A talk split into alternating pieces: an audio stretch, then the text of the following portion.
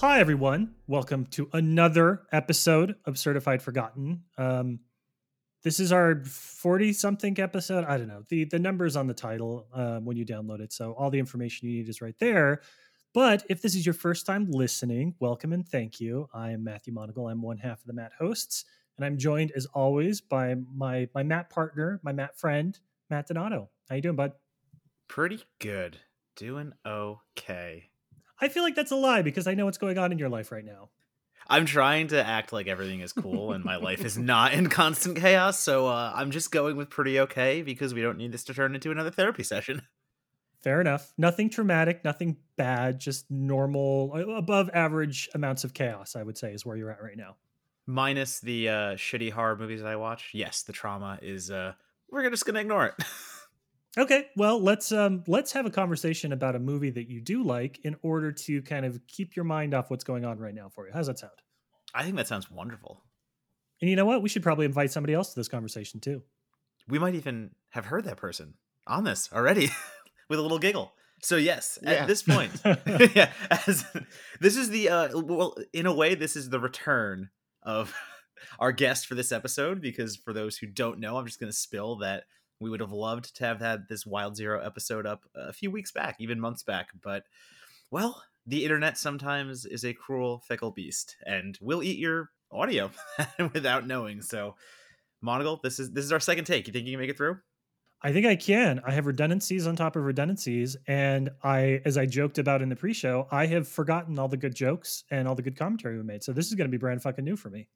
All right. Well, with that said, I can now confidently bring back our guest for the second first time, we'll say, co-host of This Ends at Prom, a freelance scribbler, including places as certified forgotten, and bartender extraordinaire, Harmony Colangelo. Harmony, welcome. Thank you for having me back again. Yes. Thank you for coming back. But I think that's that's the bigger thing. I gotta say thank you because I, you know, your time is valuable, and you would have totally been within your right to say, "Get your shit together, Mats. Talk to me in a year. We'll try this again." So I appreciate the quick turnaround, and I appreciate the willingness to to not be done in by technical issues and come back and talk about your film. Yeah, but I'm also not going to miss an opportunity to talk about the movie for today. I, I will I will bring this up any chance I get. So why would I ever put this off for like a year? That's fair. That is fair. Well, we're, we're going to get to Wild Zero, and you're going to talk about it for a second time, and it's going to be just as lovely as it was the first time. Hopefully better. hopefully better. We've had time to, to think about our talking points and refine them. And it's kind of cool because we're going to get to respond to your piece that you wrote for Certified Forgotten. So I actually I have a couple of questions queued up on what you wrote. So I'm going to make you expand upon thoughts that you committed to paper. But before we get to all of that, as we normally do on the show, and as we've done once before and we'll do again, uh, I want to talk a bit about your history as a film critic and your early days as a horror fan. So, you know, you've certainly over the years you've written about a lot of different horror movies. You you put your stamp and brought a lot of great thoughts to to a lot of films. But I want to go back to kind of the beginning and how you got into the horror genre, what those first movies were, you know, what the the first couple of films that you remember watching as a child were, and, and kind of how they impacted you. Yeah, uh, what's really fun is I've done a lot of soul searching from the first time we recorded this, and I think I figured out my my trajectory so much better than the last time Hmm. you asked me this question. Um, yeah, I got through into films in general as well as horror, specifically through television, because my family was too. hon- Honestly, they would complain that movies were too expensive, but realistically, they were just cheap. Like my dad is the kind of person who stole cable for like eight years. So, like, we could have afforded things. He just elected not to. So, I actually got into horror by watching things on like TNT or eh, more in the case for the genres that Wild Zero inhabits, the sci fi channel. And it's probably not the most uh, glowing place to come up through in like the horror genre, but most of my favorite movies involved like animals run amok or or zombies or like abominations of science but also they were like the cheapest CG of the year 2000. So it was a beautiful mixed bag getting to enjoy things like like Tremors, which is legitimately good, or Anaconda, which is less good but still fun and actually like a real release, littered in with things like the three Shark Attack movies, number three being my favorite, the two Crocodile movies, and uh, Abominable, which I think is just fantastic because it's Rear Window but with Bigfoot. There, have you ever seen Blood Surf?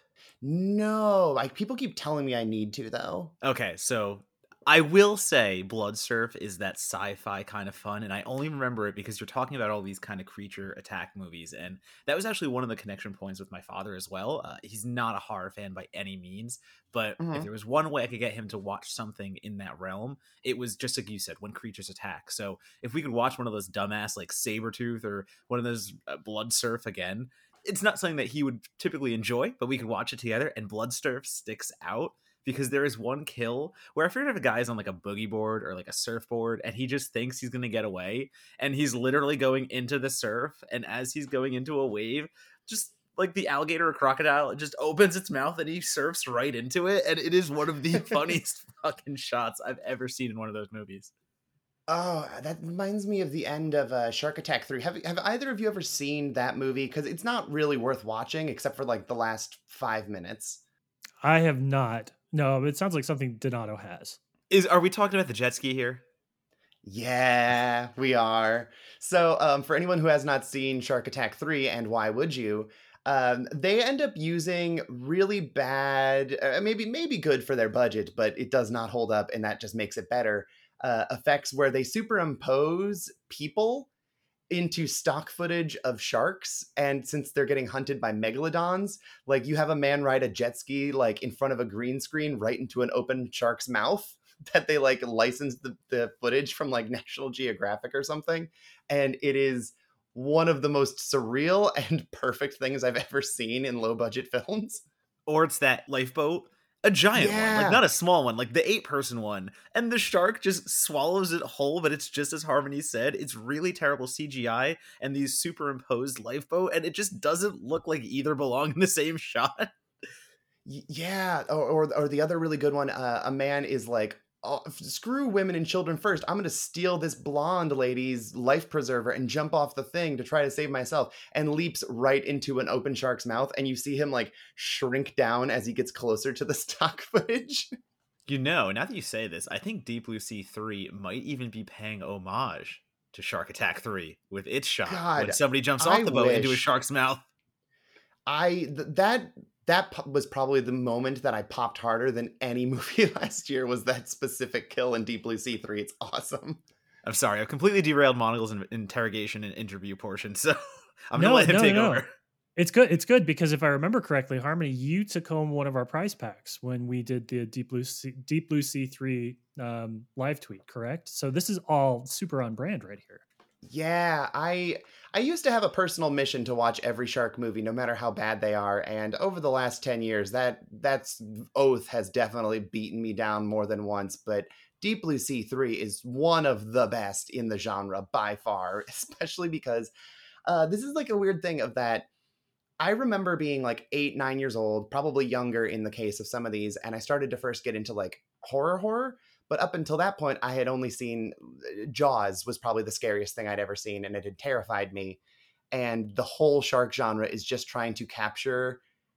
Honestly, it feels like it's trying to capture Jaws, but in like middle of the day reruns on TV. Because obviously, Jaws is one of the highest grossing films ever released, especially if you just for inflation but most people, especially now, have not seen that movie in theaters. Uh, James Gunn was talking about this after Suicide Squad came out, and I think that was really tight. But I just think it's so fun that you have all these really low budget, made for TV shark movies that are just chasing the dragon of how perfect Jaws is.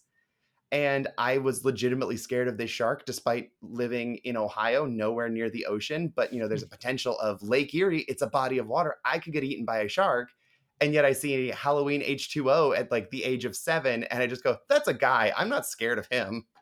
Well, if if Lake Placid can be a thing, then certainly there can be giant monsters in every body of water next to you. I mean, it's always possible. Like I had I had fears of a shark busting through the wall and eating me in the bathtub as a small child. I blame my parents for taking me on the Jaws ride at the age of 5 at Universal Studios and not telling me. Yeah, that's legit though. I had that same thing. I legit had that same even the shower, not even like a bathtub. Like a shower, how is that gonna functionally work for a shark to bust through the wall? But still I'd be like, nope, it is water adjacent. I'm going to get eaten. Well, have you ever seen Ghost Shark? That's how that works. I That's how they get you. unfortunately have not seen Ghost Shark. Oh gosh, Ghost Shark is Ghost Shark is where a shark can get you as long as you are near any sort of body of water. Like the shark can only travel through water. So like there's a great uh, moment where a child's going down a slip and slide, and then the shark comes out and gets him. I all right. I'm adding that to the list. I, I've heard of it. I've I've seen it, but I've always always like, is this going to be like an Ouija shark kind of situation, like where it's just so dumb it doesn't work? No, it's I, I'm wary of things after seeing Shark Exorcist, probably the worst movie I've ever seen. And eh, I know someone who's in that movie, and it's the worst thing I've ever seen. They're the best part of it, but no, I I I just love the schlock of really gimmicky shark movies that we're getting now, and not the Asylum one because obviously Asylum's just really beaten that to death since Sharknado, but there was this pure essence of chaos that you got before it got saturated by Sharknadoes and Santa Jawses and all of these other things, where we hadn't fully leaned into the gimmick of like, look, this exists. That's the point. Haha, isn't Zombeavers cute? This it exists. That's the joke for 95 minutes. Santa Jaws though is legit one of my new favorite Christmas miracles. I'll even say I think it's a? Christmas miracle. Oh, is it? I'm It not is. a fan. Oh, Oh, I have so so, much fun. No, I have so much fun with that movie. Maybe because I made a drinking game for it, but I- it, it definitely helps.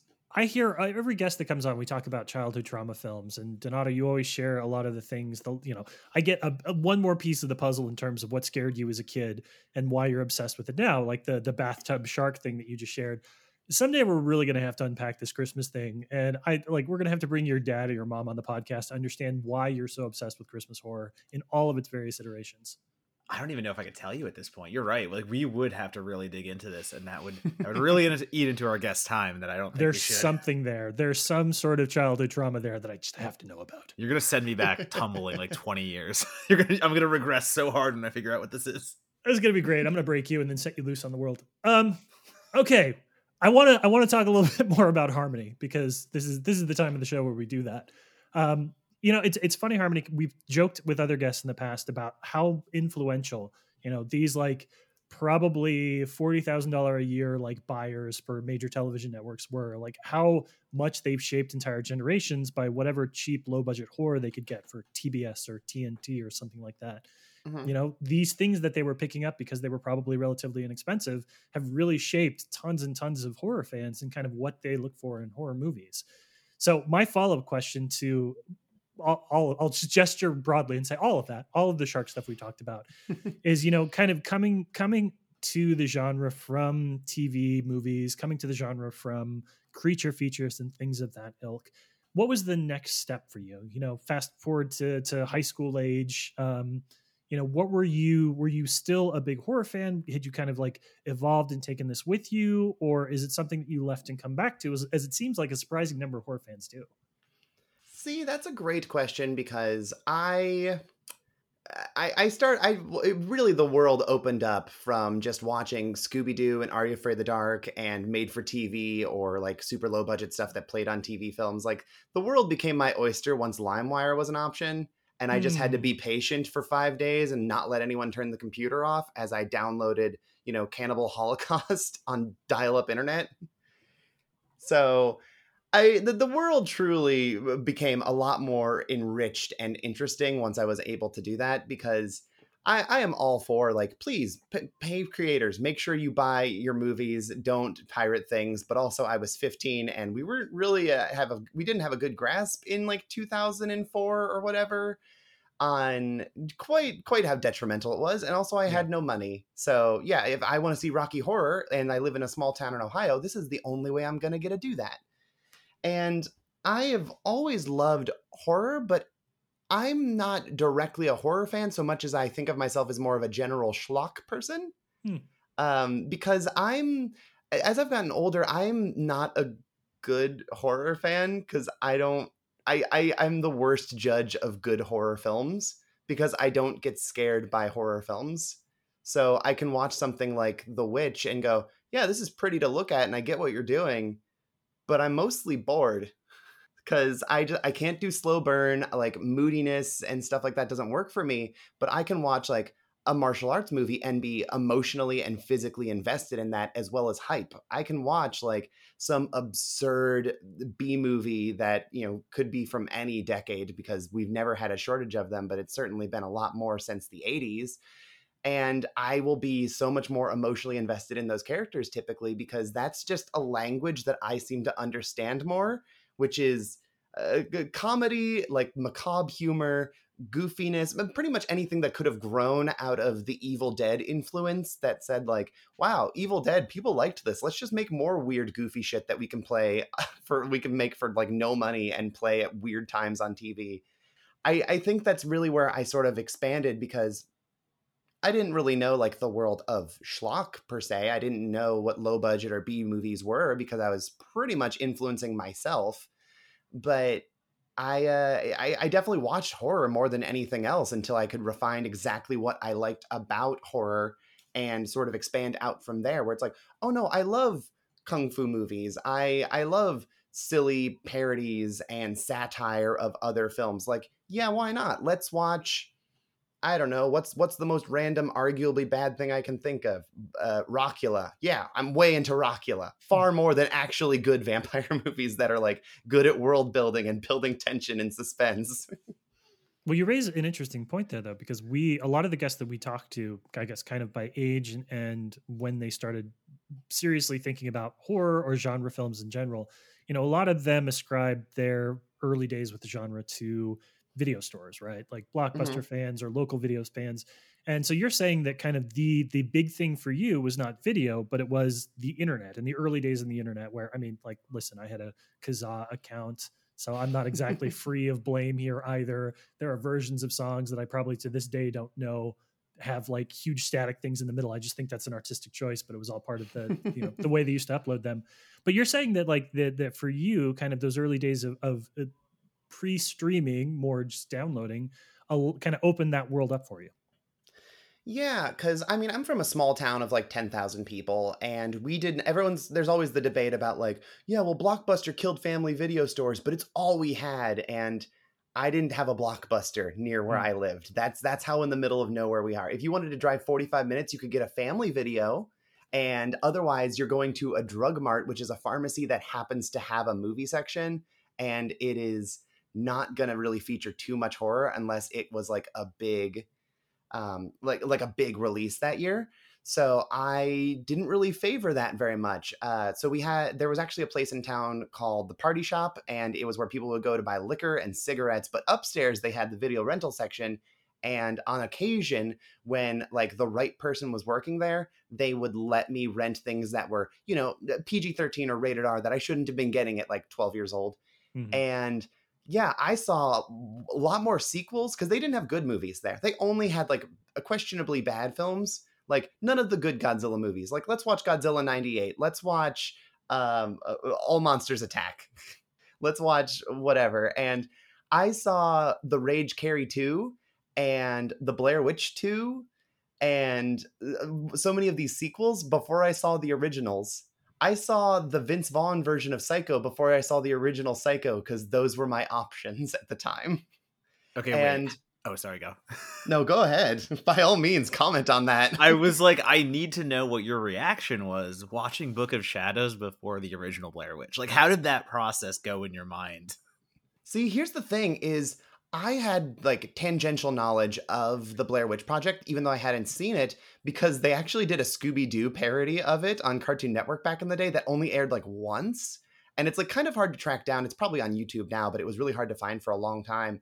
And it's got like a lot of really adult humor. So, like, I knew what Blair Witch was supposed to be. Uh, I don't even know if I can appreciate the original movie because it's been like done to death by parody and oversaturation in pop culture yeah.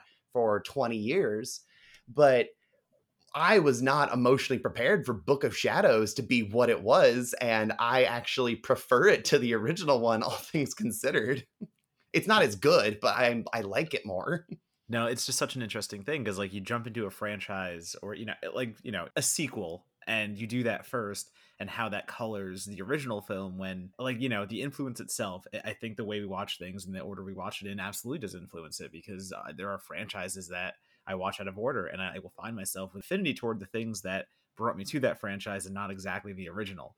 Um, you know, Mhm. maybe Friday the Thirteenth is one for me where the first Friday is is fine. I think the sequels, are, you know, choice sequels do it better. And Yeah. if I say that online, it's like, oh, well, you don't like the original. Obviously, you're not a fan. And it's like, well, I don't know. The remake is actually what got me into the Friday franchise. And I think that's one Mhm. of the better versions of it. So it's just always funny to hear that kind of. I watched Book of Shadows first before I watched Blair Witch. So yeah, I actually like Book of Shadows more because it's it's not tainted. You know, you haven't seen Blair Witch first in that case. Yeah, and it's coming up through the 2000s as like a teenager. That was also like the era of the remake. So I saw most horror remakes before I saw the originals because I don't I don't know how easy it was for anybody to find the original Texas Chainsaw Massacre, but I can tell you what, I had a no problem finding the 2005 version, which is also very good, and I saw that one, and then I saw Texas Chainsaw 2 on TV, and that was my first two Texas movies, and boy, that is quite the roller coaster to go from that one to that one, but a TV edit of it. And oh gosh, it's it's something. I I I mean for for the record, my favorite and my first Friday the 13th movie that I ever saw, and it might be influenced because it was the first one I ever saw, but I also like it when we mix genres in really uh, fun ways, is Jason X. So it's a, a bad just it's a bad Jason movie, but I think it's fucking incredible because it's got some of the best kills and it knows what it's doing. You know, it understood the assignment. That's what I like about a good schlock film. You know, Mhm. Listen, I was the I was the villain of uh, horror Twitter for two days when I posted my ranking, and Uh-huh. even even the writers of Freddy vs. Jason were like, if you rank Jason X in your top three, it says something about you, and it's like, all right, go fuck yourself. Like you wrote Freddy vs. Jason. I don't, I don't really know what ground you have to stand on here that much, but yeah. no, I think it's fantastic. I. I, I think Jason X is just very fun because uh, again, I Jason's a guy like he's a big hulking guy. This is no offense to like Kane Hodder or any of the other Jasons or any of the writing, but I'm like that's a guy. He does cool things. I like to watch him kill people. I came up from like the really macabre, violent era of the 2000s where we had like malicious and very mean spirited horror. I don't, I'm not bothered by violence, but gosh, like I like it when Jason is very self aware and just trying to one up himself by the time we get to Jason X. Because I don't find him scary, I find him fun, and he's having the most fun in that film. I think that's so. Oh, sorry. I was gonna say. I just think it's so interesting to uh, see how our preferences dictate, especially in a large franchise. You know, it, Harmony, you're talking about schlock, and you're talking about comedy and Sam Raimi and things of that nature. And I think we align a lot there. And you know, I talked to someone about. I know we connect on this as well. Uh, Child's Play, and you Yeah. talk about the whole Child's Play franchise, and Bride of Chucky is hands down the best of the franchise. And I think you agree with that as well. Um, I'd say Bride or Child's Play 2. I, they're, they're different strokes for different folks, but those are clearly the best ones. And it's you know you say that out loud though and everyone just jumps on you like oh bride of chucky like but that's the funny one. Like that's that's not the best of the franchise. And i'm like well to me it is though because i am the funny horror guy. Like i am the guy attracted to all those things. Mhm. and it's so Mhm. impressive to see like franchises and how we how we can all appreciate them in different ways and appreciate the different uh, swings they take and just have it be so unique. I, it's just my favorite thing to hear about that kind of stuff I mean, if you really want me to get controversial, here, here, let, I'll become the enemy of, of horror Twitter if they want to listen to this. Uh, my first Evil Dead movie, speaking of Sam Raimi, was Army of Darkness, which I saw on a church retreat at the Great Wolf Lodge in Northern Ohio. And I uh, then saw uh, Evil Dead 1 and then Evil Dead 2. And I gotta say, 2 is my least favorite. Not not to say that there's anything wrong with two. I know everyone thinks that's the best one. That's like saying like a 100%, a 99%, and then like a 98%. It's a fantastic trilogy, but I like the first one the best. Maybe it's because it's got the lowest budget, but there's a lot of really ambitious things that I like. Um, the effects are almost they're they're just bad enough that they're creepy because they're they're they're it's uncanny almost how when you watch people dissolve in this really cheap way in that film that I love, and I like that it has it's it's funny, but it's legitimately trying to be scary as opposed to Army of Darkness, which is not trying to be scary and is funny, and then the middle one's just kind of like, eh, we're trying to do both, but you know, I I like the other two because they have more identity and they don't. It, it that, that middle ground doesn't work for me. So now everyone can come for me. So how how's that sound? There is something to be said about that Harryhausen kind of claymation in the first one, and you know, it's all you can really do. You just play around with with some colored molds there, but it is kind of creepy. It's just an effect that you don't get anywhere. No. And I th- again like the innovation of of cheap films like that's something that I love so much. Um, I was recently on Screen Drafts talking about the Tremors franchise and ranking the seven films, Mhm. and I do not agree with the final ranking, but the top two are indisputable, so that I will settle comfortably for that. but I think one thing I really love about that, which is my favorite of the long running, like ma- many entries horror franchises, um, even though it's not the best one, my clearly Child's Play is the best one overall, but it's my favorite because it's the one that feels the most mine. Is that the Tremors films did not, for the most part, five and six excluded, they did not overwrite plots that stretched their budget to the point of of, of hurting the film. Like they went, okay, well, let's try and be smart about this. Well, it, we're going to use it, it's it's Jaws in the desert. Let's try and show the monster, but only sometimes, and maximize our like ten million dollar budget for the first film.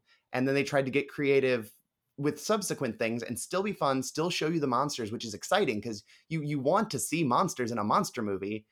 And I, I really love how they there were just little bits of it. The, fourth movie is a little slow and a little dull, but it's also a western, so it makes sense. And they wrote the plot around that, and I just think that's really really clever. And you you see that innovation in low budget filmmaking that is one of my favorite things.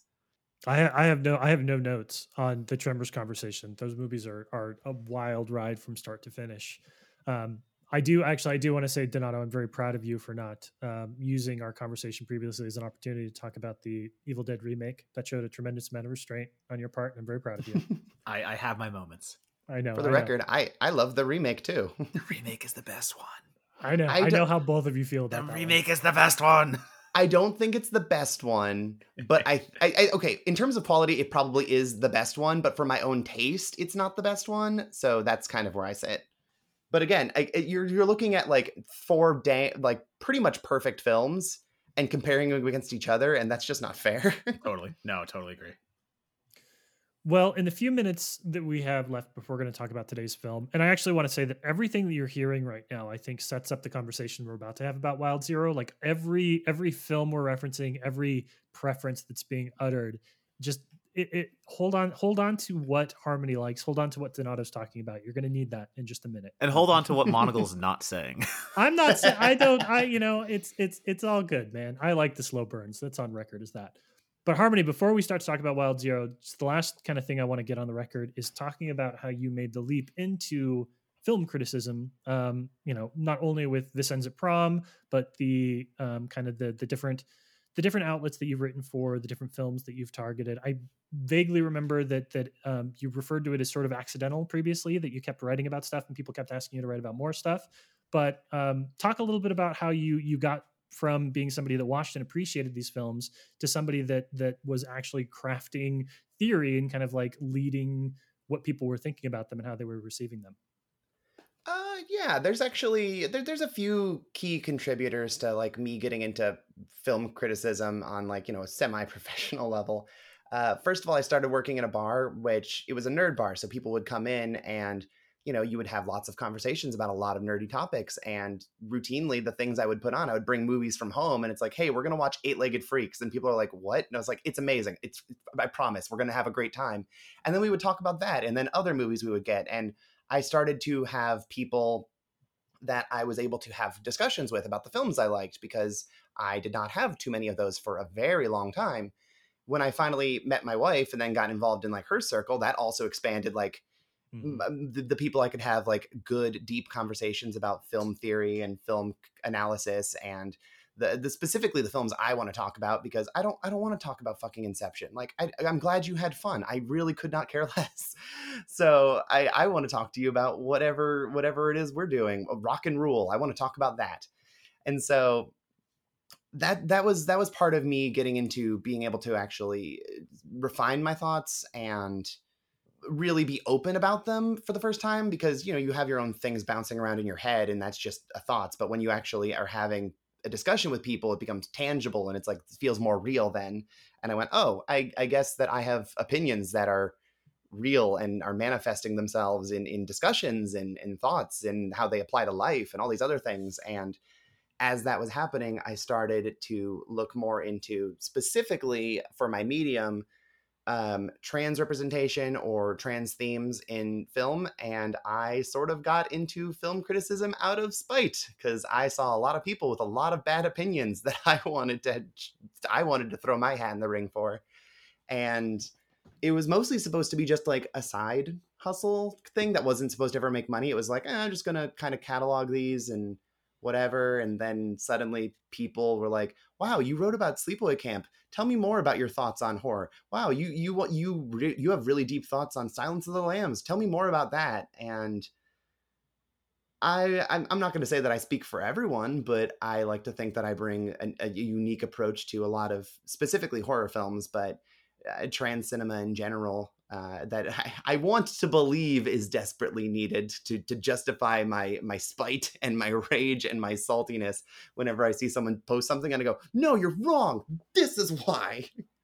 so uh, yeah, I just kind of fell into writing more consistently, and that's uh, that that that how now we're here. Now I have a podcast where I talk about teen films with my wife because I never watched teen girl movies growing up which in of themselves are their own version of schlock and are a disregarded form of cinema that people look down on and that's pretty much pretty much the, the, the niche that i fall into is defending things that people think are trash. And I, as a, as a human possum i that that that works for me. That's my brand.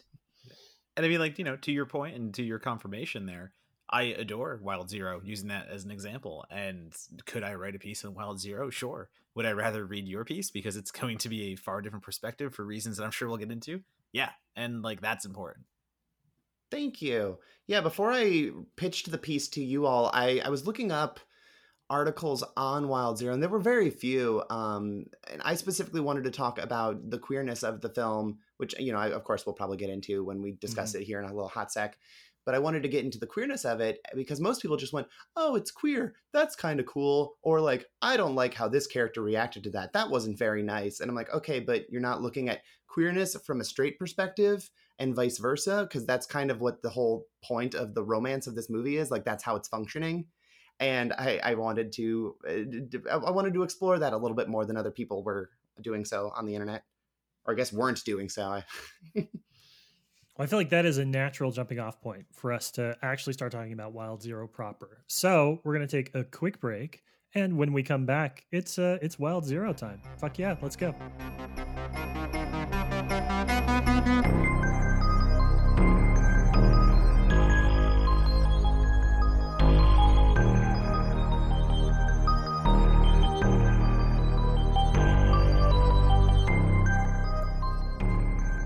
Hi, everyone. So, this week for our little bumper section of the show, I think we're going to try something a little bit different because Donato and I have a lot of interests. We have a lot of cool things that we like to pursue outside of the, the certified forgotten sphere. And I think it's time we showed a little bit of love to people who uh, who we were doing who doing cool things, kind of in our community or outside of our community that we want to highlight. So, uh, Donato, I you had a really fucking cool weekend, so I want you to go first. Yeah, I had a very interesting weekend that came together kind of out of nowhere.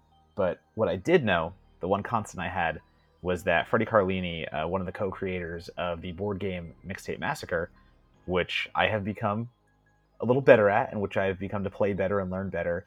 I knew he was coming to town, so we had a really fun game night on Friday where he brought Mixtape Massacre: The Director's Cut, which is coming out soon, and it is a little redux on the original mixtape with some new rules thrown in. So not only did he get to come in and show us how to play the new game, but I had the opportunity to. I, this is one of those like sentences that just happens from being in LA. Um, but I'm gonna say it anyway. Uh, I got to go on Freddie Prinze Jr. and Jon Lee Brody's YouTube channel about tabletop gaming, where they just play through games. And this one specifically was to highlight Mixtape Massacre, and it's to be out sometime in October.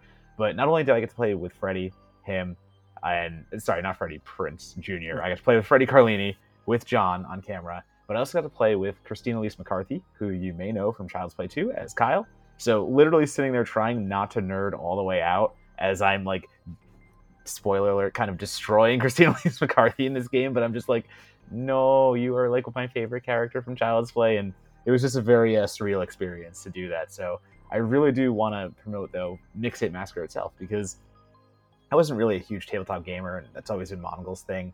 And Monagle's always been pushing me to do more tabletop gaming. And the hilarious part is now that I'm farther from Monagle, but still getting into tabletop gaming more. Uh, so it was a really fun weekend of re- really getting a handle on Mixtape Massacre and understanding how this is a game that is built for horror fans by horror fans. It's an easy pickup because it only took me really two games to get knowledgeable about what to do. And there are so many chances to support uh, either Kickstarters or buying their products, things of that nature. So I really do want to stress that like the team behind Mixtape is so cool. They're so giving. They love the community as much as making this game. And so I want to make sure that the community is like, you know, giving back a little bit and the community knows. So do look up Mixtape Massacre, give it a try. If you want to play as your slashers, you can do that. If you want to play as uh, survivors, you can do that. It's a multifaceted experience and it's it's a hell of a lot of fun, I gotta say. I love the fact that you are living out my interests better than I am. That's just you know what? If I were a different person, I'd be jealous. And I'm not gonna lie, I'm a little bit, but I just think it's cool as shit that you are engaging with the tabletop side and especially that intersection of tabletop and horror. It's when it's when it works and you find good games and they have good mechanics and they're cool people playing them, there's nothing better in the world. Universal Horror too. That's been one we played a little bit. Mm-hmm. There's there's plenty you can get out there. Universal's a little more uh, a little more to do in that game, but yeah, mixtape. Look it up, Mixtape Massacre. It is a fun time, and listen, you can have a few drinks, sit around a table with your best friends, and it become a horror movie. What else do you need? I believe it. Um, so for myself, uh, project that I recently backed on Kickstarter, speaking of Kickstarter stuff that I'm kind of excited about, is there's a new album out by uh, MC Mega Ran, who hopefully some of you already know. He is a, I mean, I believe the correct term is nerdcore, but I think his as somebody who's listened to a lot of different um, iterations of hip hop, I think there's a there's a lot more than just kind of like nerd culture in his hip hop. It's a lot of like truth and about his youthful experience and kind of how he came to age and what was like, especially to grow up as a black kid who was more interested in his action figures than, than anything else. He recently kickstarted his next album, which is called, uh, I believe it's called Live 95, and it's kind of a throwback to NBA 95, that classic video game that he grew up playing and that a lot of us grew up playing too. Um, and yeah, I it, I saw a tier that was an opportunity for me to support it and get access to his entire discography. So of course I'm going to take advantage of that. But I think it's just it's it, you know a lot of folks.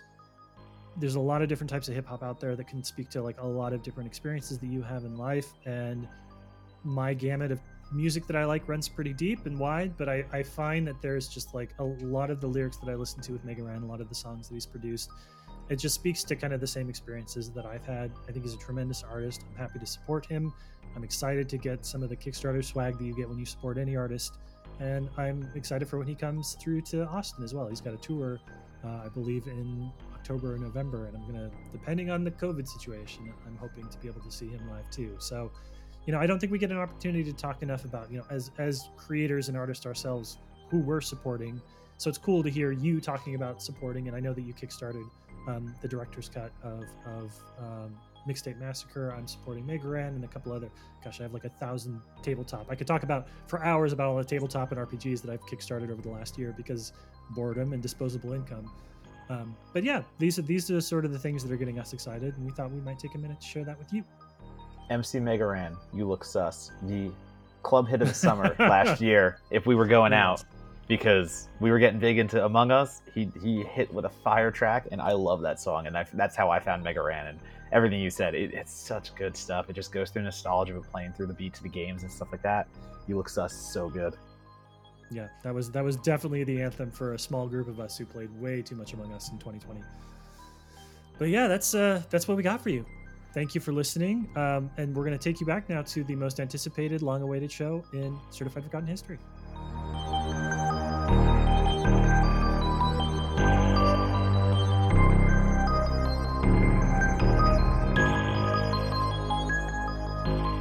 All right, welcome back. It is fucking Wild Zero time. And you know, sometimes when we do the this little pre-roll here and I do a quick synopsis of the film for those who haven't seen it, you know, I put together my own thoughts and I try and do a summary, but I kind of like what I found online.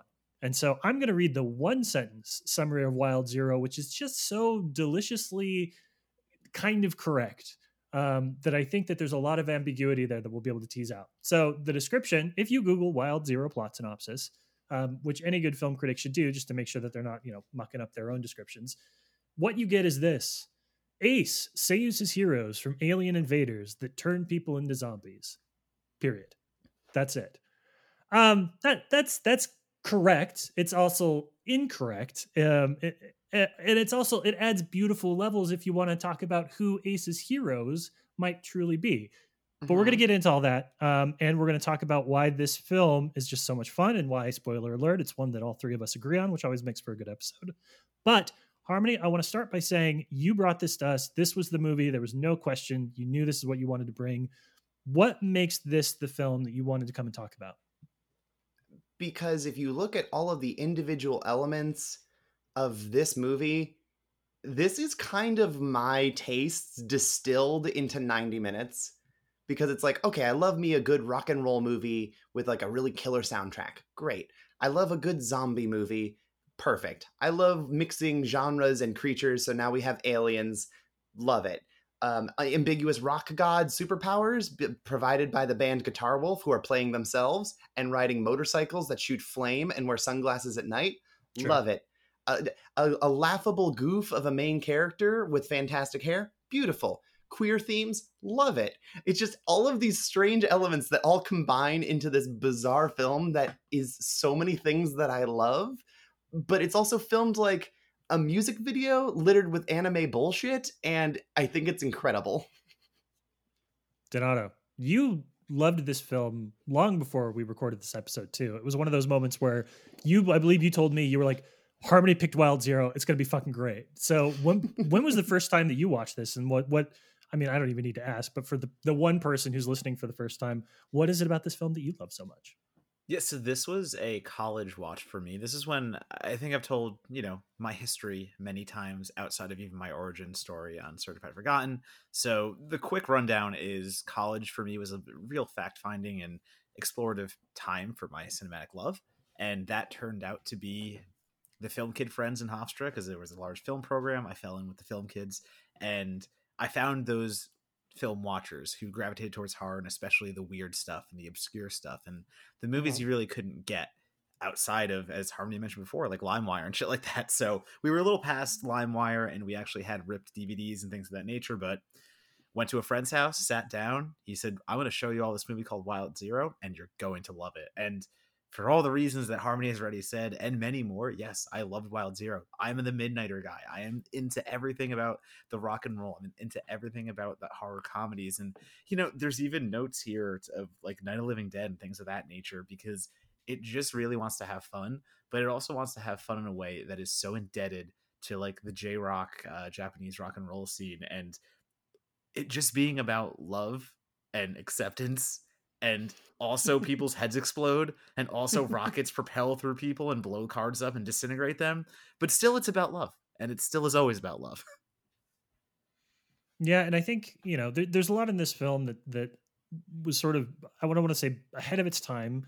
It was certainly was ahead of its time, but it also it, it kind of like in the 80s this would have felt kind of in place. In the 2010s this probably would have felt in place. But as a film that came out around the turn of the century, it's interesting because this film does so many things that 20 years ago, 20 years later would have felt like perfectly in sync with where the horror genre is at. And that makes it because it was sort of a little, you know, knocked out of time.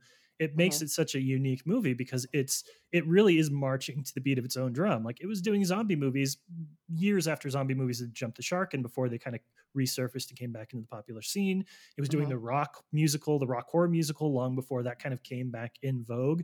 So it's just it's a dynamo little film that really just feels like it's dislodged from other periods in horror history and just got dropped into the right period for it to succeed. Absolutely. Like in this movie, even a few years later, would make more sense.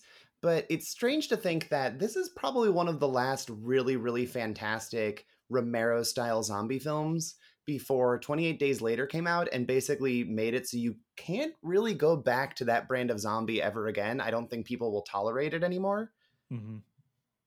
And like No. that's that's sad because like these are particularly slow, particularly like face painted, goofy looking zombies.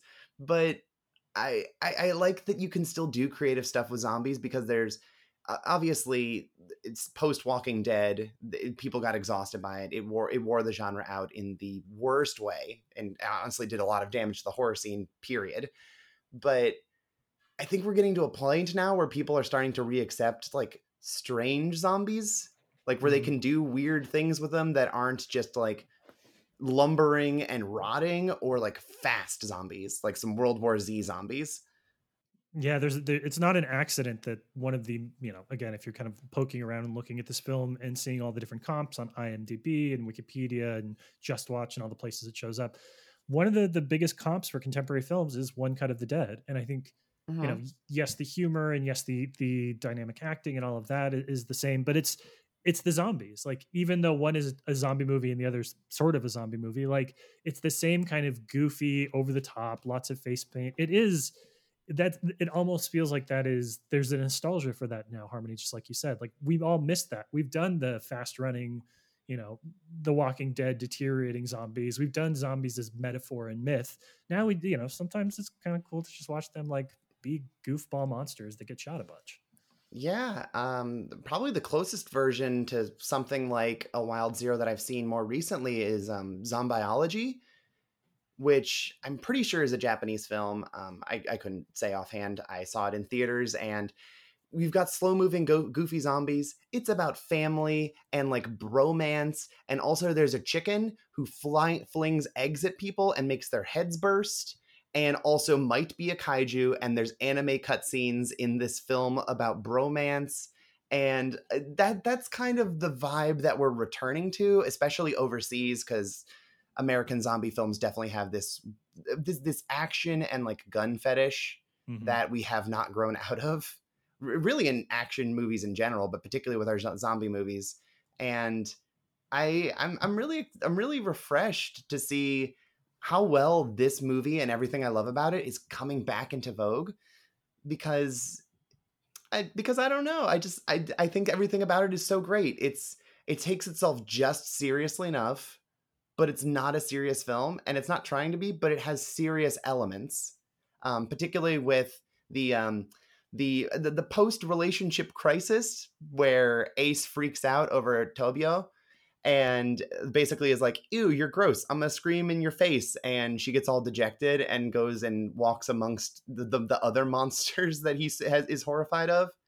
I uh, those scenes are those scenes are perfectly straight and perfectly serious, and I- I've seen plenty of other you know films of this kind of caliber that again like something like a the joke is that the movie exists like the joke of dead sushi or or hentai kamen could be told in 10 minutes 15 minutes but there's no emotional core that really carries you through the rest of the film i feel like and this movie has it when it really didn't need it it just makes the film better and more enjoyable as a result but I think when we compare, you know, a Wild Zero in '99, that in American cinema we were, re- or sorry, American horror cinema specifically, we were post Scream. We were kind of having that moment of sl- teen slashers were coming back in a way, and we could have meta comedy fun.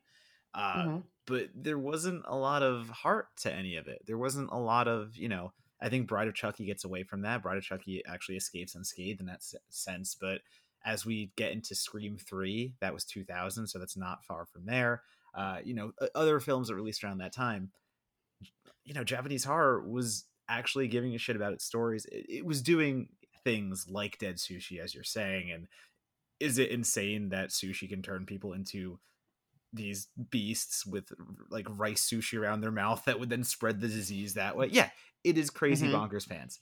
But Wild Zero gets stuck in there where you have the perfect example of why international horror is so important because American horror all looked the same. American horror Mhm. looked the same kind of cast of young hot actors and actresses. They get slashed off by a killer that is ambiguous for most of the time, and then we find the reveal at the end. And rinse and repeat, that was mainstream horror for a long time around 99, 2000, 2001 Mhm. then we got the remakes japanese horror you're getting things like you know ringu the grudge and definitely some very vicious ghost stories but then you do get into the wild zeros you do get into, into the tokyo gore police you get into these movies that go so hard into the midnight absurdity and yet still retain something that matters and still retain something especially wild zero. The quotes are bonkers. The quotes are bonkers crazy. It's just these greaser rockers running around with tremendous pompadours and you know they're they're always slicking back their combs and making fun of kids who don't have like everything is so greaser aesthetic but then they throw lines out just like rock and roll is never dead. Like rock and roll will like outlive us all. And just these really sweet notes about i mean do we do we get into the quote of the day? Do do i read the quote now? Do it. Yeah, yeah. do it. it is very much as ace has just seen tobio. Uh tobio has revealed herself and has revealed that you know she has a penis. And ace has that moment where it is the genuine shock reaction of what he is having to see at the moment uh, and unfortunately his reaction is running away and he is very he's angry at the world at this point that this beautiful person has just shown him this and then he calls for guitar wolf because as as we've said or maybe we didn't say this uh ace saves guitar wolf the band and guitar wolf the actual person does a blood Mhm. oath they give him a whistle and say ace whenever you need me i'll, I'll be there so ace is having a moment of crisis from what he has seen and guitar wolf looks at him points at him and screams at him love has no borders nationalities or genders do it and then he vanishes Rock and roll. yeah yeah in a cloud of smoke he just vanishes there but I mean, that is such a strong assertion of just it. it- Like, there's no subtlety to that. It is just straight out the Mhm. gate. Like, what the fuck are you worried about? Love is love. Who cares, dumbass? Yeah, it, it's and it's so easy to just have those declarations and have it not be a big thing. And I think that's one thing that I love about this movie is its sincerity because a lot of its big influences are Western culture, but it's being processed through like a Japanese lens where you have um, the the guitar riff that Guitar Wolf plays pretty much whenever he springs into action is "Rumble" by Link Wray, which was an instrumental considered so dangerous they banned it from the radio despite not having lyrics because they thought it was going to elicit street fights. Mhm. Um, you have references to like George A. Romero's Night of the Living Dead, which is a very clear influence on these zombies, and all of it is just, hey, we think this is cool, and they're fully honest about it. Like there's no shame or like, no, this is like a guilty pleasure. Or like, yeah, I mean, I kind of like this weird thing. It's like, no, I am 100% committed to this thing that I think is the coolest shit ever. And love is one of those things. Yeah, I'm glad. I'm glad we're talking about this because a few months ago, Harmony, you wrote a piece for us at Certified Forgotten that talks about this film. And if you haven't seen this yet, we're going to link out to it everywhere this week, so you'll have an opportunity to, to to go and check out the piece. And there was one line that I want you to expand upon a little bit because it kind of stood out to me. Um, Mhm. you're talking about the relationship between Ace and Tobio, and you say, I don't want the takeaway from this piece to be about representation or queer visibility. Obviously, seeing a straight man loving a trans character is lovely, but Wild Zero is a film about how straight people handle queerness and proves how truly it in how truly easy it is to support us. And I think that's a, that's an interesting point and something that sometimes gets lost in the conversation about horror films. You know, we as horror critics and horror writers spend so much time digging representation out of the cracks of like 70s and 80s horror. You know, we Mhm. go, oh, this character is coded as trans. That's trans representation. That's great. Oh, this character is coded as gay. That's gay representation. That's great. How that character is portrayed in the film is almost sort of secondary to the fact that it exists. That character exists. The film has carved out space. And so there is an opportunity for people to see themselves in that character positively or negatively. And I like what you're saying here about kind of the, the need to to move past that, to be able to engage with the text and engage with characters beyond just the idea of like, oh, look, a transgender character. Isn't that great? So I kind of wanted you to, to maybe dig in a little bit more and talk about why it's important to look at Tobio from more than just the representation angle. Yeah, that was actually one of the things that motivated me to write that piece that I was talking about earlier is that when I read other people's opinions on this Mhm. movie and they brought that up, they basically just said, This is cool. I love seeing this. And I, they didn't really expound upon it. Uh, I'm actually sort of on a hiatus from writing because I'm just exhausted talking about trans representation in horror because so many people are fighting for representation, but at this point, visibility isn't isn't the be all end all, and that's not what we should be fighting for. We should be looking past that. We should be looking for equity, and we're not there, and nobody's choosing to focus on it. And I think that that is a really important takeaway. Is like, hey, the thing that you're seeing is cool. I'm glad that we're seeing representation, particularly from horror films where it was frequently had to be coded for you know any number of reasons uh, before the 90s in particular. And that's great, but what what's past that? How how is this character what is their role? How are they affecting the people around them? What is the overall message of them being trans and how does that relate to the story? I think these are more, far more important discussions that we should be having for the 90s and now that we're 20 years removed from that we need to be looking past that. Like this movie's over the top and if you don't go over the top you can't see what's on the other side and we need to be looking to the other side because the emotional heart of this movie is the romance between Ace and Tobio. And if she was not trans, then this movie runs differently. That that that scene doesn't occur that way. His character arc doesn't change. It's almost manic pixie dream girl, but it's mm-hmm. not entirely. Like there, there's certainly this expectation that he has for her because she's honestly a very plain character. She does not have a lot of defined traits. She's almost ancillary to the plot in terms of who she is and outside of the effect that she has on Ace. But what that means for the story as a whole is so big and so important because this is a movie about how straight people, presumably Guitar Wolf and presumably Ace, because loving a trans woman as a dude doesn't make you gay, and that's that's a thing that seem a lot of people have fear of, and it leads to a lot of trans murders, unfortunately, which are legal in a lot of parts of the US under the trans panic defense, where you just were so outraged by seeing this dick that you didn't know that you murdered someone and it's it's cool. You you weren't in control of yourself. So it's really not overly complicated than just saying like, "Hey, I love this person." And that's it. There's no no borders, no nationalities, no genders. It has to be it, it can be so simple and yet we we we don't want it to be simple for whatever reason. We want to overly complicate it. Love shouldn't be that complicated. Yeah, and you this is I, I, should also shout out another piece you wrote for us on Bit, which um, I would argue does exactly what you talked about. Moves beyond visibility, talks about the ins and outs of the relationship of the transgender character and how that informs the film as a whole. So, mm-hmm. not not to say that you you know you've done some of your best writing for Certified Forgotten, but you've done some pretty good writing for Certified Forgotten.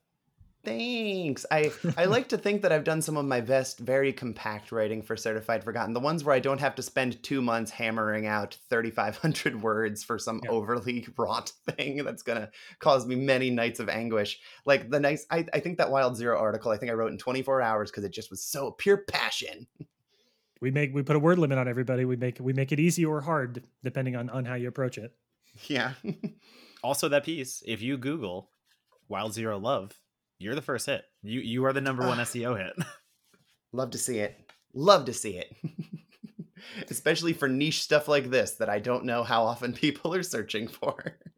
Yeah, so it's one of those things too where we're just having this what I would say is a very serious conversation about a very serious part of this movie that takes itself very seriously. And I I know I used that word 3 times there, but I'm stressing that cuz after that sequence, it just goes like murder blind and we get the mm-hmm. zombies, mm-hmm. the aliens, we get Guitar Wolf, uh, basically like using picks as weapons. And my favorite scene in the entire film is the evil hot pants captain man is mm-hmm. shooting a grenade launcher into the room that Guitar Wolf is in.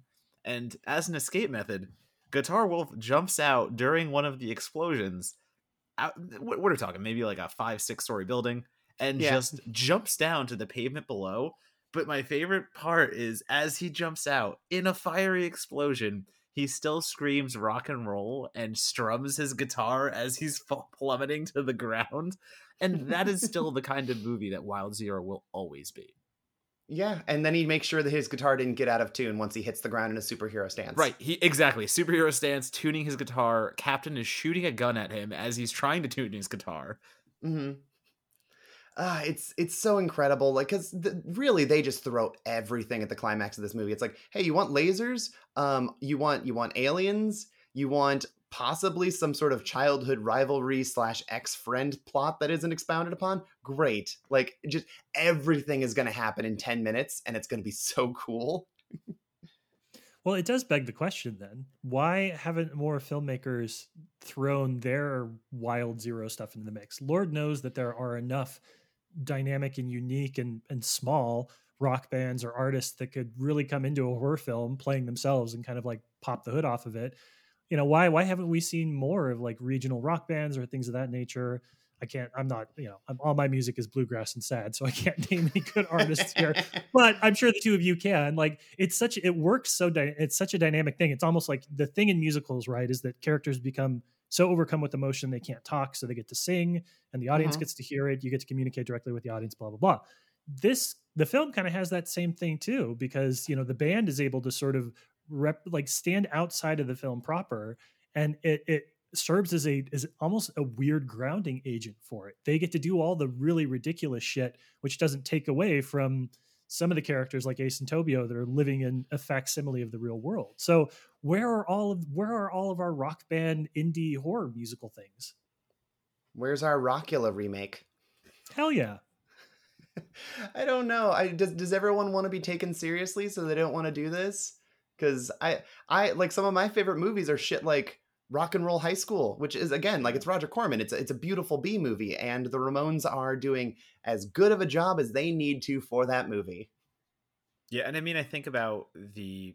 I just think about the way of like American cinema, though, and the way that we're a little eh, more rigid and strict in our plot lines and things of that nature. Mhm. Where Japanese cinema allows this. Japanese cinema has always allowed this, and they want their midnighters to be almost nonsensical to a point. But also in that, we have some bands that are trying things. I mean, like you know, look at Coheed and Cambria. I mean, everything they make is translated from comic books that they also you know lead into so i think that those fantasy elements those are the bands that do take outside and concept albums are a thing and i, I do i do think about like these concept albums like why haven't we gotten something bigger than that and i you know i think in my head like why haven't we even gotten like a heavy metal too uh where there are so many bands that could flow into the spot that they've been in and like you know I, I put some bands out there and people are like, oh, like those aren't like straight metal bands. Like Queen of the Stone Age isn't a metal band. I'm like, did you watch heavy metal? They're like love ballads. Like what like what do you what do you want in that? It can just be, Journey like- is in Yeah. heavy metal. exactly. It's like, you know, you look back on it and you can do you can do so many cool things with that. I, I just don't think American cinema allows that because I think about the movies GWAR put out and you can find them on Amazon Prime, but they didn't get much notoriety for a reason. Despite GWAR having the personalities that they have and the costumes they have, you'd think that would lend itself so easily to to be a movie star, you know, to have these crazy movies that are GWAR esque. They didn't really go anywhere. You know, you think about Christmas specials, like the joke of like Kiss Saves Christmas. That's the Americanized version of these movies, unfortunately. We don't really get that many bands participating and being a part of a larger thing where I would love that. I, I would love to see more of that because my one of my favorite intersections is music and horror, whether that be a horror musical or just you know, I like I consider Return of the Living Dead is so reliant on its punk soundtrack. So Mhm. like those are my favorite kind of horror films. So I, I couldn't be more into that idea. Yeah, I mean, I don't know if you've ever seen Scooby Doo and like the rock and roll mystery featuring Kiss, but it's awesome. Eh, it's basically a Kiss and the Phantom of the Park, but done with Scooby Doo, and they might be aliens, but they also have rock god superpowers. So yeah, we we get stuff like that. But again, it's a, it's a made for DVD Scooby Doo movie release and i just don't know if we have a we, we appreciate silliness in the way that we should to get like really cool stuff like this where we lean into like the the pure absurdity of a good rock and roll musical like i love me a good rock movie i think there's some of the most fun and tailor-made for my taste kind of films i have like a giant detroit rock city poster right behind me Yep. right now. So I, I don't know. I don't know if we I don't know if we're at a place where we want that, but there's so many places that's that would facilitate it for streaming that I don't see why we couldn't. honestly, Japan, you know, they they get this movie and we get what? Metallica Into the Never with Dane DeHaan. I suppose that's what we deserve. I actually like that. So I'm, I'm actually well, I'm not gonna. I, I, will yeah. say. it's it's Nimrod Nimrod Antal, so I can't. I I, I like him quite a bit.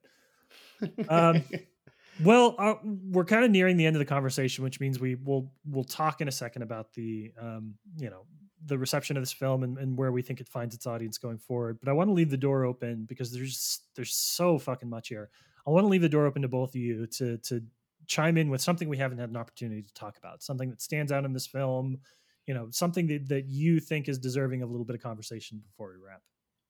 The answer can be nothing. We can move right along. Well, I so don't that know. I'm trying to think. that's what I'm debating. what I'm debating right now is the fact that we have teed up both the absurdity and the like the bedrock of the film being heart and the combination of that is a mix between microphones that spit fire and uh, love being this ultimate saving grace no matter who you are. And to have both of those images and the things we've talked about so far there is so much more in here. There are these subplots about lovers who don't understand themselves in the moment but then do in their zombified forms. There there is the entire captain subplot who is this dude with a bowl cut and also just like rails drugs and is the big corporate entity of this film trying to also kill music because like that's a, a plot in here for for a little bit. It's so packed with things that feel like they should be in 17 different movies but they all somehow fit in wild zero and I, I think that really is just an experience that you should have for yourself with your friends playing it loud and just ignore the few scenes where the amplifier feedback is a choice and Oof. it's a little screechy i'm not gonna lie to you. I, i'm never one for those uh, concerts where like the guitarist just puts his guitar up right to the amp it's like yeah you hear that? I'm like yeah it sounds terrible. It sounds so fucking bad. Why are we doing this yeah, no, I, I absolutely think that everyone should like. There's so many things we could talk about, and honestly, I want to believe that we haven't even spoiled too much of like we have. The, no. People will still be shocked by some of the things they see in this movie because there is so much. There's like almost a House of the Dead first person zombie shooting scene with this one mm-hmm. random female arms dealer that exists for some reason because that's a subplot also in this movie, and I think people should absolutely watch it. Uh, it's it's around. Uh, th- th- there's definitely some some dubious uploads of it on YouTube.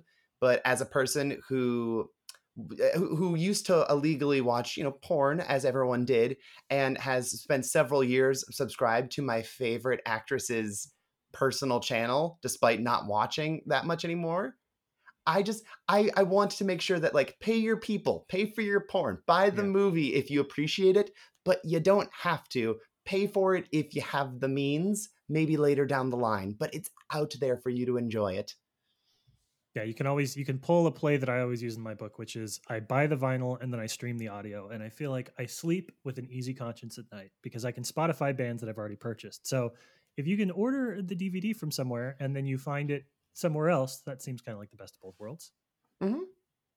Yeah, because uh, this is a, a DVD that I think is has a very limited release. It's like 30 some dollars to get a hold of right now. So it's it's it's a little pricey for just a just a DVD from 20 some years ago that hasn't been updated unfortunately. It's a it's a weird sell, yeah. It's it's a grainy image. I'm not gonna lie to you. It uh, very much feels like it was released in 2000. Mm-hmm. So that is the final question then, you know, assuming and let's say for the assumption because this is I think we can agree this is an iconic film. Eventually, Japanese films are notoriously difficult with rights. Uh, a lot of stuff that plays festivals takes 5 years, 10 years to actually be distributed on home video here in the United States. Mm-hmm. So let's assume that this film eventually gets the Blu-ray or 4K from a Severin or a Shout or whoever manages to unfuck the rights for this film and and bring it to our market where what is the future of this like is this a film that you think is going to kind of exist in this state where some people know it some people don't it's really you know people like it and talk about it on shows like this or do you think that this is going to be something that once it finds its way into a release that people can watch streaming or on home video and it's just accessible and it's easy and it's legal is this the kind of thing that is just going to become you know a retroactive 90s horror icon and harmony go first I want nothing more than for everyone to see this movie and fall in love with it because if you talk about it on Twitter, everyone said who has seen it talks about how much they love this movie. So th- there there's a lot of love for it and I wanted to have that release so more people can appreciate it. I think it's always going to just kind of be resigned to its midnight movie, B movie space, but it's such a good film in that specific space. It's one of the most complete and absurd and endlessly enjoyable movies of its ilk that I think it's always going to be to some degree a well kept secret, but it's going to be one of those movies that everyone's going to go around and go, okay, but for real, we're watching this tonight. Donato, you agree with that? I very much agree with everything that was said. And I mean, this is yeah, it, it's an interesting circumstance where this played the 2000 uh, I mean, Toronto International Film Festival. We have to assume it was a midnighter, but it played TIFF, so this was a film festival movie, and TIFF is a big festival, so it definitely got a little bit of reach because, as I said before, I saw this in college, and that was quite a long time ago. So I feel like Wild Zero has been around long enough and has been that talked about underground. You need to see this kind of movie where when we do finally get that release that is the good quality version of a high like a high res blu-ray and all these things it's just going to go wild because eh, people know it people talk about it people love to talk about it actually because wild zero is one of those movies like hey i've seen wild zero i'm part of the club but that club is so much bigger than i actually think so it's hard to say it's going to be quote unquote rediscovered i think it'll finally just be available and appreciated on the level it should be because once it hits that uh, release hopefully that means places like the alamo can work it into their weird wednesday schedules and things like that mm-hmm. because that's where it's really going to have that replay value as harmony said that it fits that midnighter mold and you just put it on a marquee at the alamo it's going to sell out every damn showing yeah, I think so too. Especially like if something like Six String Samurai, which has like yes. the same vibe as this mm-hmm. movie and would be a great double feature with it, if that can get a 4K Blu-ray release, then this also could and should.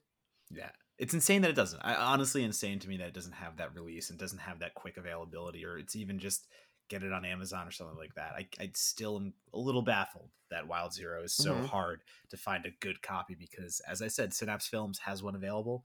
It's about 30 bucks. I, I splurged for it so I could have it because I do want to own it, but it's mm-hmm. it's not the best transfer.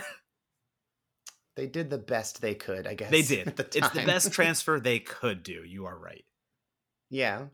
But it's even heartbreaking that something like this doesn't exist on Tubi, which Tubi has like maybe the most underrated collection of cult films of any 100%. of the streaming services. Mm-hmm. And they get a lot of weird things that like like Big Man Japan was on there last I checked. Hell Comes to Frogtown, which was like impossible to get a hold of forever, was on there. Like all of these cool films are on there, and just like please just just drop it on Tubi. So, Tubi, get a hold of it so that I can tell people, hey, it's free. Go watch it there. It's going to be a nice version of it instead of the presumably like 360p that exists on YouTube.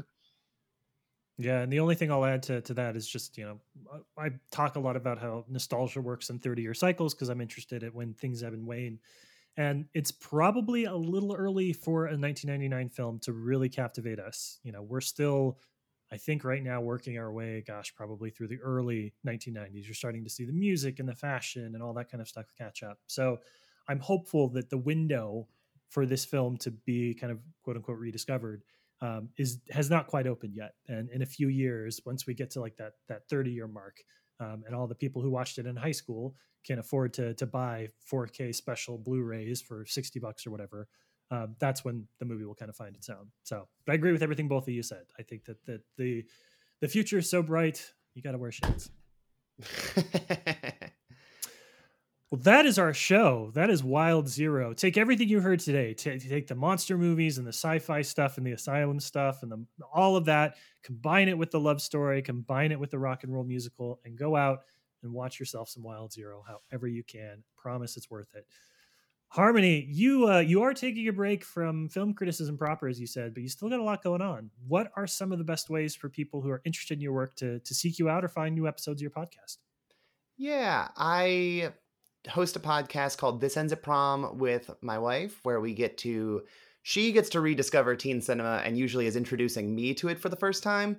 And uh, it's it's it's a mixed bag. Some some have aged a lot better than others.